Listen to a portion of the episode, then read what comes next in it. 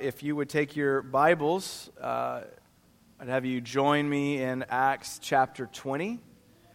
Acts twenty, we're going to be looking at verses seventeen through thirty-eight. In Acts twenty, if you're using the blue E S V Bible and the seatbacks out there, you can find our text on page nine twenty-nine. And the title of our sermon this morning is Goodbyes Are Hard. And the key words for our worshipers in training are ministry, warning, and sorrow. Last week, we noted that the Apostle Paul has now set Jerusalem uh, firmly in his sight. He wants to get to Jerusalem, and really beyond that, he wants to make it to Rome and even to Spain. In Acts eighteen twenty-three, Paul set out on his third missionary journey, and he came to Ephesus, where we've seen him spend the better part of three years there until Demetrius, the silversmith, set the city into confusion and uproar, which led to Paul's earlier than planned departure for Jerusalem. Because while he had Jerusalem in his sights, there was still work he believed to be done uh, in Ephesus. But this riot that Demetrius had started caused him to leave earlier. And so he leaves Ephesus and he travels through Macedonia and Achaia, collecting the offering for the poverty-stricken saints in Judea.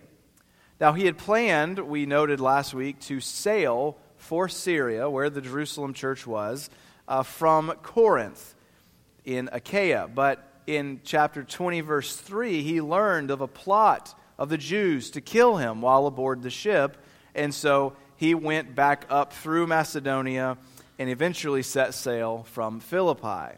He made several stops along the way. We looked briefly at his stop in Troas, where he raised a young man to life who had died after falling out of a window.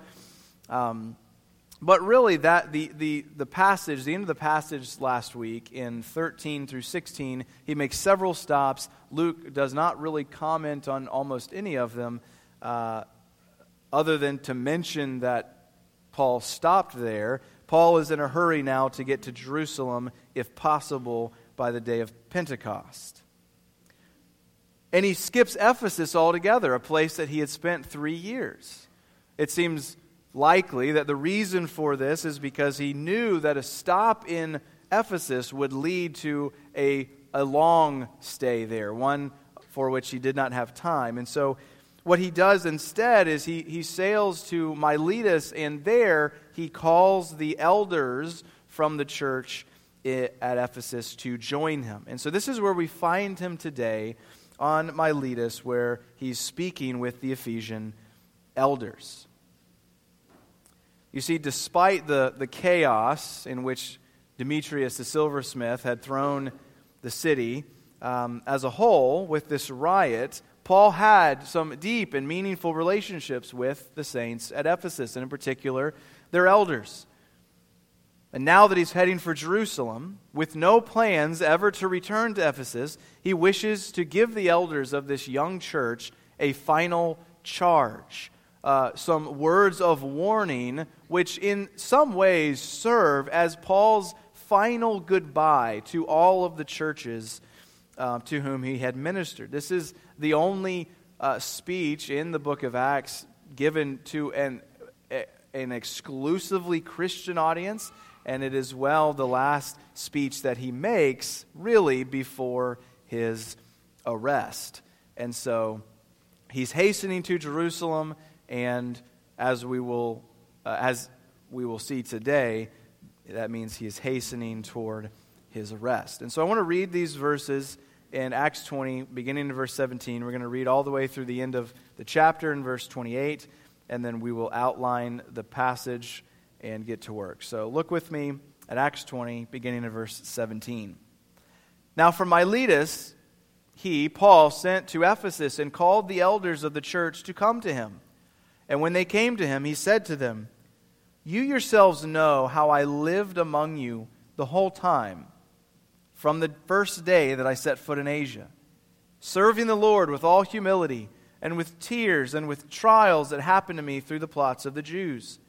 How I did not shrink from declaring to you anything that was profitable, in teaching you in public and from house to house, testifying both to Jews and to Greeks of repentance toward God and of faith in our Lord Jesus Christ.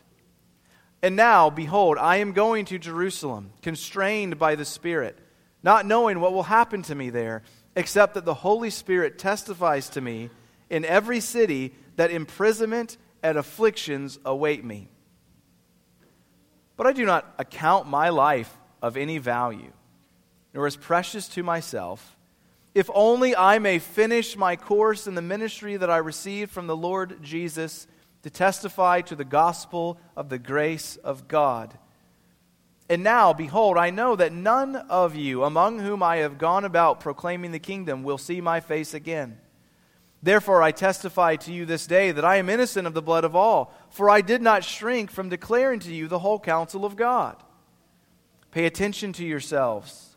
Pay careful attention to yourselves and to all the flock, in which the Holy Spirit has made you overseers, to care for the church of God, which he obtained with his own blood.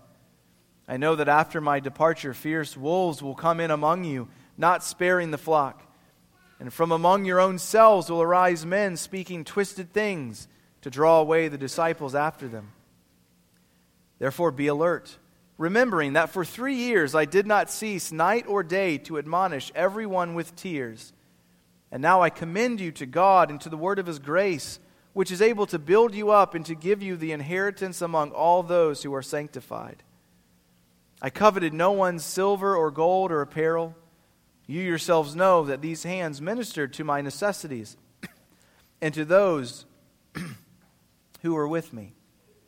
In all things I have shown you that by working hard in this way we must help the weak and remember the words of the Lord Jesus, how he himself said, "It is more blessed to give than to receive." And when he had said these things, he knelt down and prayed with them all. And there was much weeping on the part of all. They embraced Paul and kissed him, being sorrowful most of all because of the word he had spoken, that they would not see his face again. And they accompanied him to the ship. So I want to take this passage in three parts with you this morning. First, in verses seventeen through twenty-seven, uh, we are going to see Paul reflect on his past ministry among the Ephesians and on what remains for him in future ministry. Then in verses twenty-eight through thirty-five, uh, Paul will give the Ephesian elders uh, some warnings and charges in light of his pending departure. And third, in verses thirty-six through thirty-eight, we'll see Paul part ways with the Ephesian elders through great sorrow. So he reflects first on his past ministry, considers future ministry. He second gives warnings and charges to the to the church, and then he parts ways with them. Let's look then in the first place at verses seventeen through twenty-seven, where we see Paul summarize the kind of ministry in which he engaged at Ephesus, as well as what he expected to come as he made his way for Jerusalem. And I'm going to look at his ministry at Ephesus first. Paul describes in these verses both the manner in which he conducted his ministry as well as the essential content of his ministry. So he describes the manner of his ministry and the content of his ministry. We see in verses eighteen through twenty that Paul conducted his ministry in a particular way. He says, first, I lived among you the whole time from the first day that I set foot in Asia. And he makes uh, he makes this among them Uh, statement a bit more explicit in verse twenty, where he says he not only taught them publicly, but he taught them from house to house. Paul embodies well the pastor's call, which we can see summarized well in First Peter five, to shepherd the flock of God that is among you. And this is the very thing that he calls the Ephesians elders, the Ephesian elders to do themselves. You know, in many churches today, it seems common to find pastors, especially a preaching pastor, to be fairly aloof from the congregation. especially if the congregation is of any substantial size. Now, obviously, there's only so much that one man can do. This is why God gives churches a plurality of elders, right? As any church grows, there is a need to ensure that that the elders of a church work together to care for the congregation. This is what Paul calls the Ephesians el- the Ephesian elders as a whole to do. One man cannot do everything. Nevertheless, we do not get any sense from the Bible that pastors are freed from the responsibility to be among those whom they shepherd in order to make sure that they are preaching well. And this is a balance that we have sought to hold on to here at R B C. Right? Right? While right preaching of God's Word is certainly um, central to our worship each Lord's Day, thanks. And and the Lord's Day is uh, is a, is sort of the central high, it's the highlight of our lives each week. I don't believe that I can say that I have any less responsibility to minister from house to house, as it were, than I do to prepare for public preaching. In fact, it's my contention that, at least generally speaking, a pastor's public ministry of the Word is best accomplished alongside an active private ministry of the Word. In all likelihood, it's it's impossible to to find the perfect balance, but if churches can firmly hold to this fact that both are indispensable to faithful ministry, then that's a great step in the right direction. There's both a public and private nature to ministry, and pastors should seek to hold on to both, as did Paul. But we see that he not only conducted his ministry publicly and privately, but he, he says he He conducted it with humility and through tears, amidst trials, and even with courage. Now, he explicitly mentions humility, tears, and trials in verse nineteen. But in verse twenty, he states that he did not shrink from declaring anything that was profitable to them. In verse twenty-seven, he, he says he didn't shrink from declaring to them the whole counsel of God. Right? To say that, to remind them, I didn't shrink back from declaring anything profitable to you, might imply that there was a, a temptation to do so, a temptation to shrink from declaring the whole counsel of God. Right? But Paul wants them to know that he told them all of the truth, and yet he wasn't a heavy-handed, self-serving tyrant. He, when faced with, with the cruel schemes of his enemies, the, the Jews here he names, um, he says he, he humbly kept at his work, and and he did so with valor, even through tears. And and so that's that's my prayer for our ministry here at Redeemer Baptist Church. Now, I'm not aware of any specific present plots against us, but I pray that whether we find ourselves in feast or in famine, in pleasure or in pain, I pray that the ministry of Redeemer Baptist Church could be described as humble and courageous, even when it's stained with tears. And so that's the manner of Paul's ministry. He sought to, to be humble, to, to work through pain and adversity, and to act courageously and to speak the truth even when it cost him a great deal. But what about the content of his ministry? Well, obviously by saying he's want, wanted to speak the truth, we're we're sort of perhaps getting the cart before the horse there. So let's let's think then about the content of his ministry. How does he describe it? Well, he describes the content of his ministry in about three different ways here. In verse twenty, he says he didn't. De- he declared anything that was profitable. In verse twenty-one, he says he testified of repentance toward God and of faith in the Lord Jesus. And in verse twenty-seven, he says he declared the whole counsel of God. It seems best in some way to take these three phrases as maybe not saying exactly the same thing, but but more or less, they're, they're communicating the same basic principle. We see repentance toward God and faith in the Lord Jesus as the central theme of the whole counsel of God. Repentance toward God and faith in the Lord Jesus is the heart of anything that is profitable.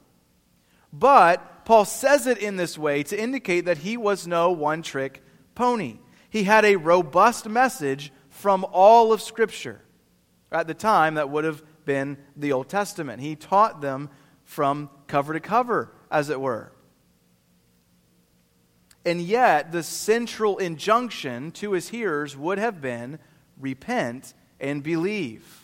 Repent of your sins and put your faith in Jesus Christ. But he taught that message in a, in a robust, fully orbed way coming from all of the Scriptures. And that's what we want here at Redeemer Baptist Church. We, we, we preach in the way that we preach because of a comment like what he says in verse twenty-seven.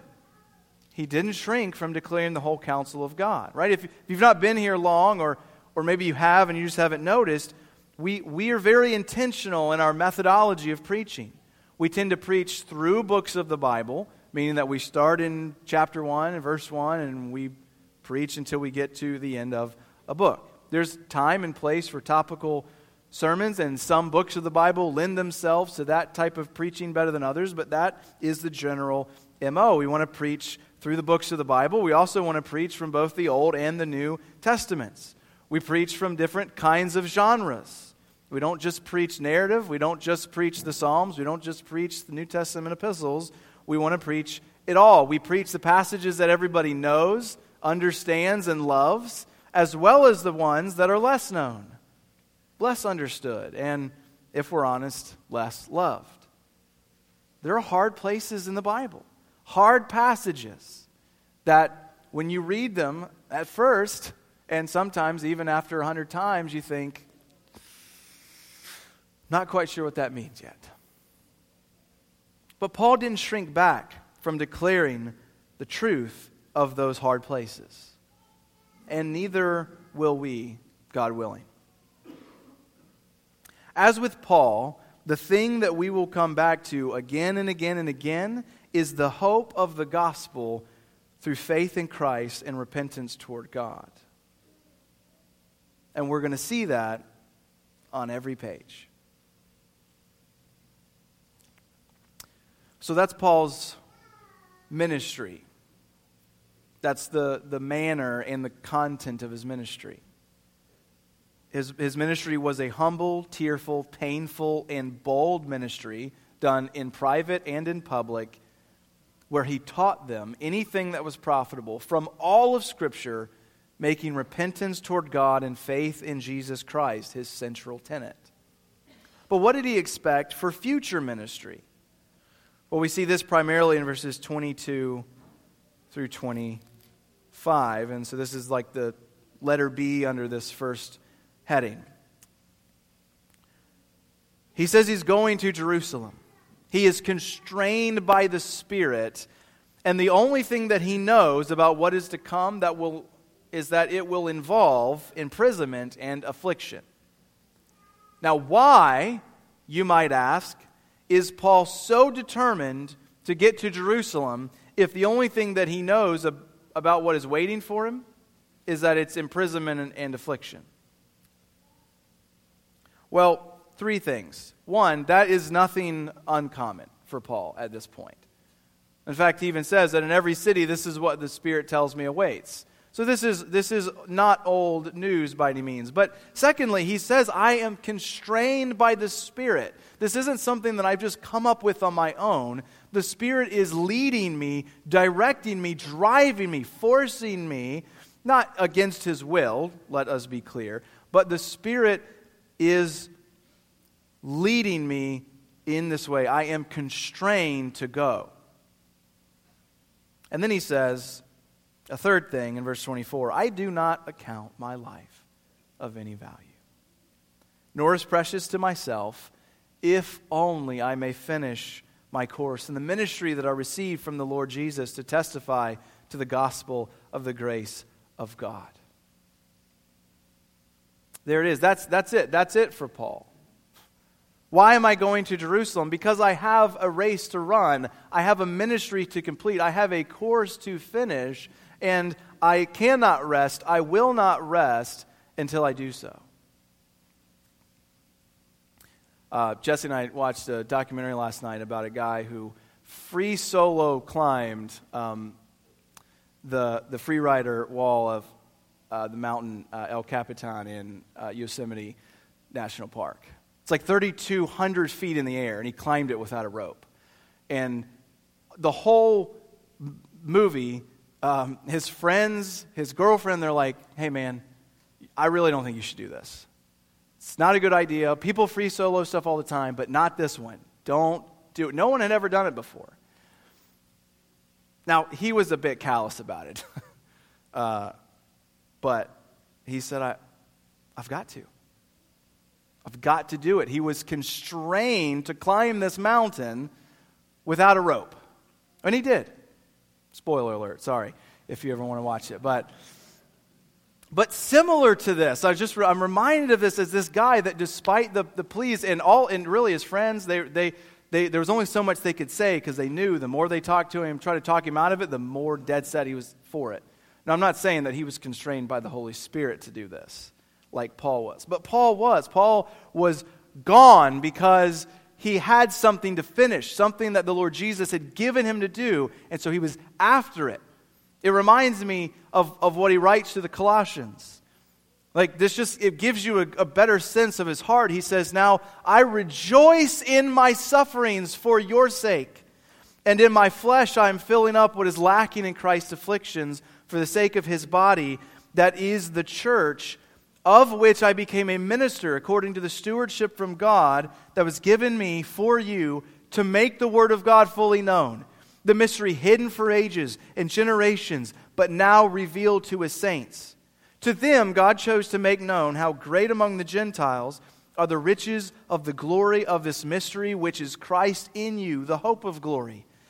Him we proclaim, warning everyone and teaching everyone with all wisdom, that we may present everyone mature in Christ. For this I toil, Paul writes, struggling with all his energy that he powerfully works within me.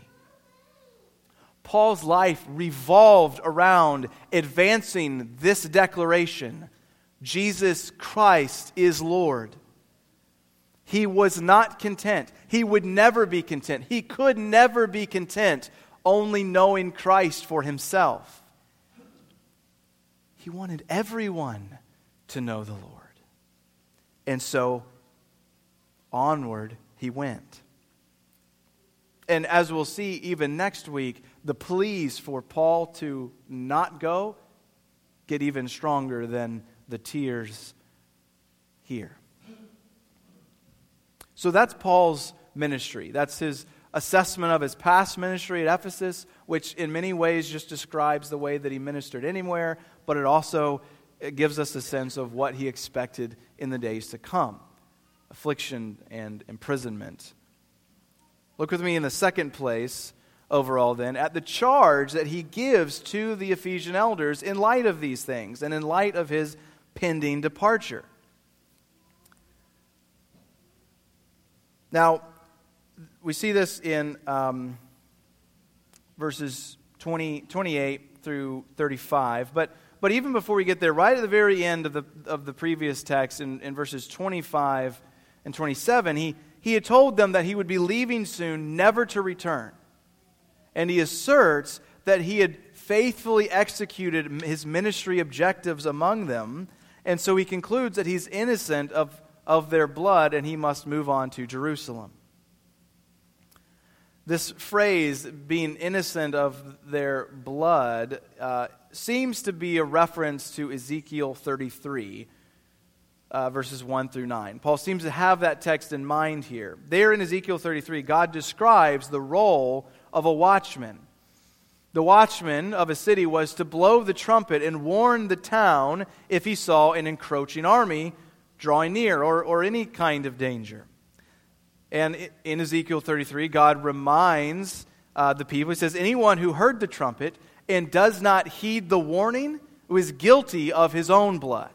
Right? You hear the trumpet, you don't get your sword ready, you don't prepare for battle. That's your, that's on you, man. However, he says, if the watchman fails to blow the trumpet, and so fails to warn the people of the coming danger, God says that he would require the people's blood at the watchman's hands. And so Paul warned, he, he's in, in setting up these warnings, he says, listen, I have blown the trumpet, and I'm blowing it right now. I'm, I'm giving you warnings. He reminds them later in the verse that he had, had admonished them night and day. He says, I am guiltless of your blood. He says, it is your responsibility now to heed the warning and prepare for battle. And so here's the trumpet blast of danger, starting in, um, he says this in verse twenty-nine. After I leave, fierce wolves will come in among you and draw away disciples. That's the charge. Fierce wolves are coming in, and they're going to draw away disciples. And so here are the charges. Back up in verse thirty-eight and or twenty-eight and following, he says, pay careful attention to yourselves. Shepherd the flock of God that he has placed in your charge. He says, be alert. Verse thirty-one. And then he reminds them again of his ministry. He says, remember, I, I, I didn't cease to admonish you with tears. I coveted no one's silver or gold or apparel. I took care of my own needs by working with my own hands, and I showed you how to help the weak. I taught you how to remember the words of Jesus, that it's more blessed to give than to receive. It seems that Paul was aware of a materialistic bent that threatened those in Ephesus. Now, if you if you remember when we went through the, the letter of First Timothy uh, last year, um, we see this, this reality somewhat confirms. He had left, so after this, later on, Timothy goes to uh, to Ephesus, and, and Paul writes him a letter, um, and he warns him there against those who see godliness as a means of monetary gain. And so here in our text in Acts twenty, probably five or six years before writing to Timothy at Ephesus, Paul demonstrates that he had been a faithful watchman. And so he calls upon the elders at Ephesus to be and do the same, to be faithful, to be alert, to watch carefully.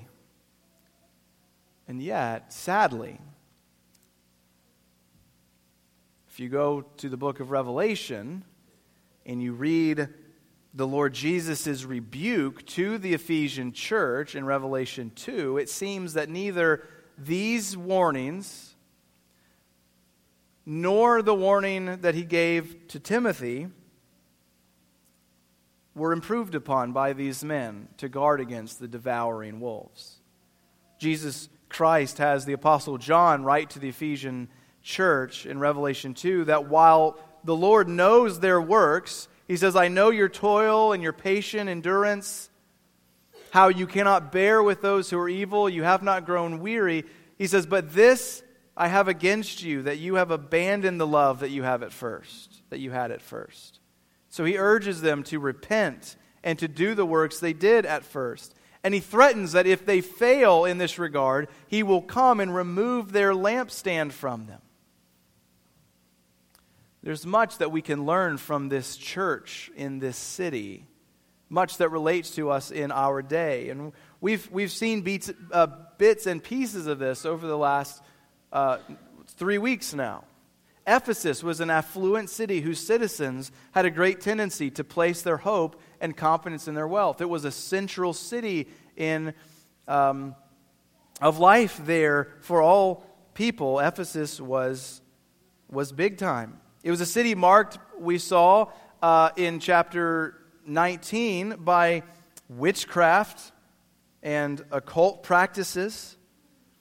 And when push came to shove, literally in a riot, the city was full of irrational truth haters who had nothing better to offer a conversation than to shout down anyone they thought opposed them for hours on end at a time. Great is Artemis of the Ephesians, they shouted for two hours because they didn't want Alexander to speak. They sought to end Christian influence in their own city. Do you see similarities between Ephesus and our cultural situation? All of these things, they they they closely parallel much that we see in Western society. We are a radically wealthy people compared to pretty much any other culture in the world today, and certainly any other culture throughout history. There's a rapidly growing interest in dark magic, witchcraft, and just general sorcery in nearly all parts of our society. And logical discussions and rationality are becoming scarcer by the day. Just attend any college campus, just about. In this way lies madness, friends. Churches in the West need to heed the words of the Apostle Paul. They need to heed the words of Jesus Christ to the Ephesian church carefully. We must hold firmly to the truth of the gospel as well as engage in good works, which, by the way, according to Paul in Ephesians two, God created for us beforehand that we should walk in them. They are not optional. He warns the church in Revelation that without them, without good works, he will remove their lampstand. So the question for us as a church is not just, do we believe the right things? Of course, that is a major question we must ask. But a second question is, are we doing the right things? This was a great concern for Paul, for these Ephesian elders, that they care well for the church, that they would be entrusted. He wanted, he entrusted them to the grace of God, in verse thirty-two, which is able to build you up and to give you the inheritance among all those who are sanctified. And so that's the charge and the warnings. So we have his ministry, we have his charge and warnings in light of his departure. And now thirdly, in verse thirty-six through thirty-eight, look with me, where we see his painful parting. After his address, Paul kneels down to pray with them all.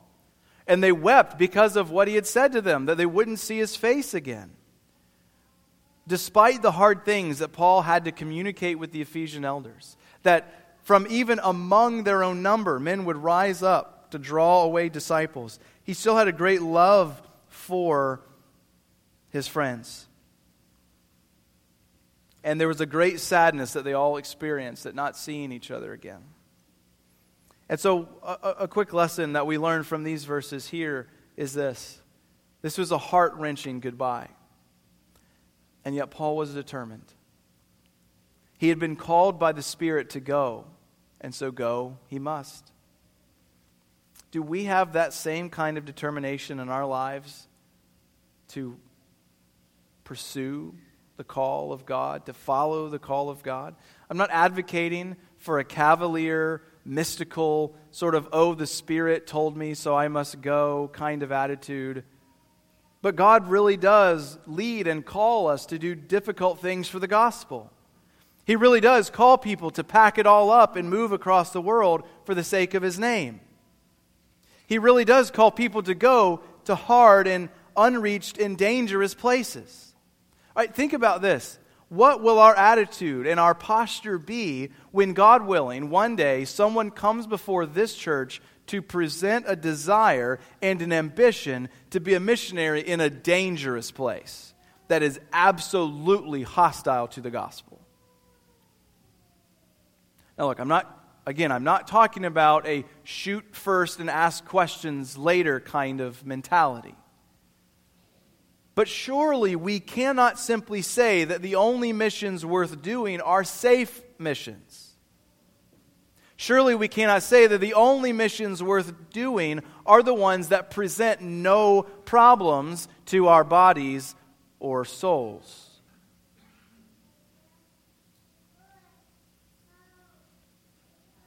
Paul was adamant. He was going.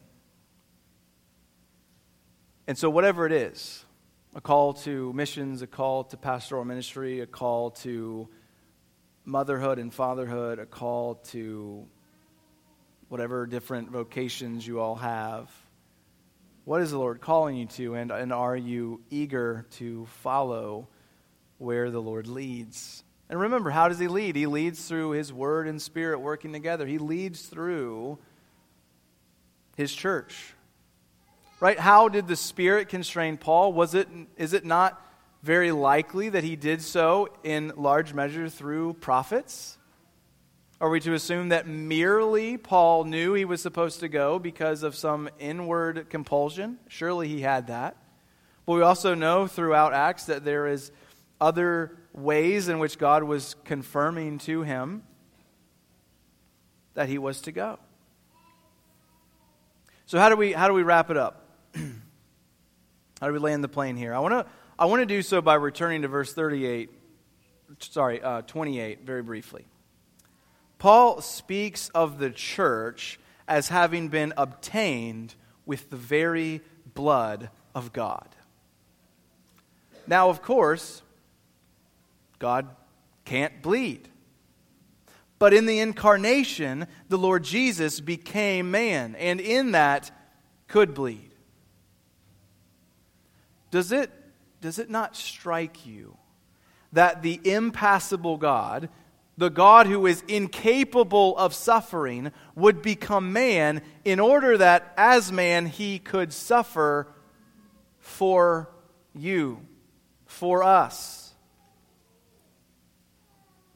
It is this impassible yet suffering God who calls to you this morning, friend. And so, have you believed in Him? Have you repented of your sins and put your faith in the Lord Jesus?